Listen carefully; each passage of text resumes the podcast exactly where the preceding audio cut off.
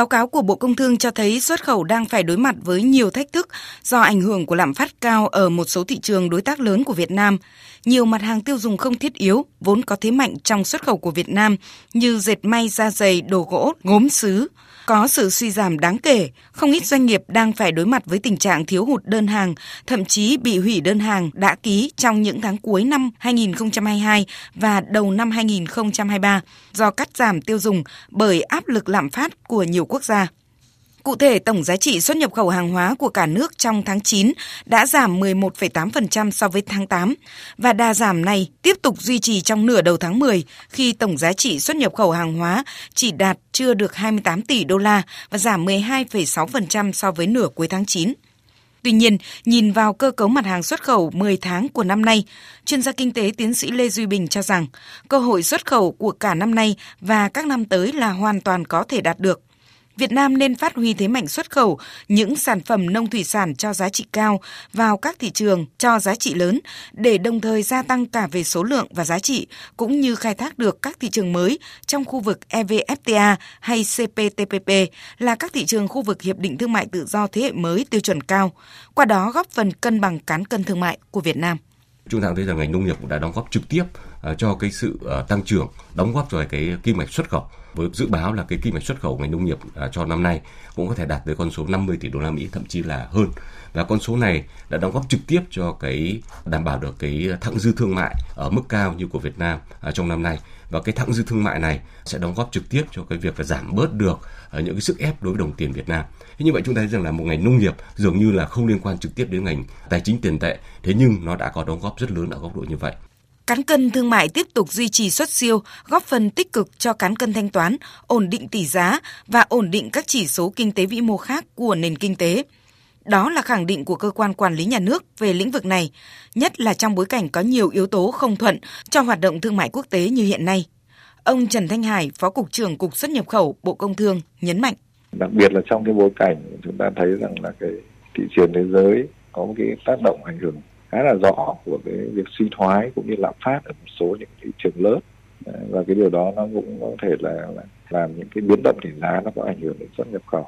Bên cạnh đó là cái nhu cầu tiêu dùng của các cái thị trường đó cũng có cái sự thắt chặt. Thì việc chúng ta đạt được cái mức xuất siêu như vậy thì cũng là một cái yếu tố rất là tốt để chúng ta có phần ổn định kinh tế vĩ mô cũng như là cái động lực để chúng ta có thể đẩy mạnh cái hoạt động xuất nhập khẩu trong tháng cuối năm. Dưới góc độ chuyên gia tài chính, giáo sư tiến sĩ Hoàng Văn Cường, Ủy viên Ủy ban Tài chính Ngân sách của Quốc hội, nhấn mạnh về vai trò ý nghĩa của xuất siêu trong tạo nguồn dự trữ về ngoại tệ, tạo dư địa cho điều hành chính sách kinh tế vĩ mô. Nếu như các cái nguồn dự trữ này không tốt, thì chúng ta sẽ khó để có được cái công cụ để chúng ta đảm bảo rằng chúng ta giữ ổn định cái kinh tế vĩ mô. Chúng ta nhìn thấy cái dự trữ ngoại tệ tốt ấy, thì chúng ta mới duy trì được cái giá cái đồng tiền Việt Nam, cái tỷ giá giữa cái đồng Việt Nam với lại các cái đồng ngoại tệ thì đấy là cái điều quan trọng, thì ảnh hưởng ngay trực tiếp đến kinh tế vĩ mô. Và cái yếu tố thứ hai chúng ta cũng thấy rằng là khi chúng ta có được cái xuất khẩu tốt như thế, thì nó cũng đang là cái tiền đề để chứng tỏ rằng là những các cái sản phẩm, những các cái hoạt động kinh doanh của Việt Nam đấy nó tiếp tục được thể hiện cái vị thế chỗ đứng của nó trên thị trường thế giới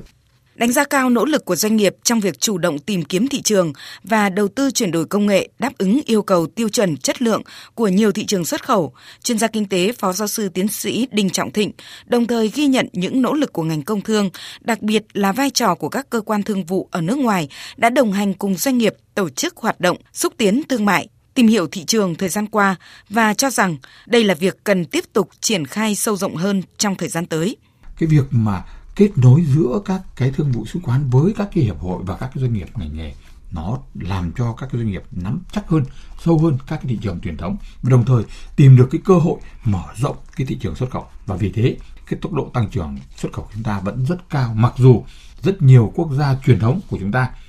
đang gặp những cái khó khăn. Cái tiêu dùng nội địa của họ đang thu hẹp lại và cái sản xuất, ngay sản xuất kinh doanh của họ cũng đang có cái đà chậm lại. Nhưng cái xuất khẩu của chúng ta thì lại vẫn mở rộng và đặc biệt là chúng ta đã mở rộng ra các cái thị trường khác thực hiện được các cái yêu cầu về xuất khẩu nó tốt hơn. Mặc dù nhận định tăng trưởng xuất nhập khẩu vẫn đạt hai con số và tiếp tục có xuất siêu trong năm 2022 này, song trước những dấu hiệu suy giảm xuất khẩu những tháng cuối năm, và dự báo tiếp tục làm phát cao ở một số thị trường đối tác lớn, ngành công thương nhấn mạnh sẽ tăng cường chú trọng vào việc phổ biến các cam kết FTA, nhất là các hiệp định thương mại tự do thế hệ mới, tiêu chuẩn cao như CPTPP hay EVFTA đến các doanh nghiệp, đồng thời tiếp tục tổ chức các hoạt động xúc tiến thương mại, xây dựng thương hiệu hàng hóa xuất khẩu để tham gia vào thị trường các nước. Đồng tình giải pháp này, các chuyên gia cho rằng nếu khai thác tốt hơn nữa từ lợi thế của các hiệp định thương mại tự do thế hệ mới tiêu chuẩn cao để nhập khẩu được máy móc, công nghệ, nguồn nguyên liệu đầu vào có chất lượng, xuất khẩu không thiên về số lượng mà tập trung vào hàng hóa có giá trị cao, có thế mạnh và đa dạng hóa thị trường sẽ góp phần quan trọng để đạt mục tiêu duy trì thặng dư thương mại bền vững, từ đó bảo đảm tăng trưởng bền vững trong dài hạn.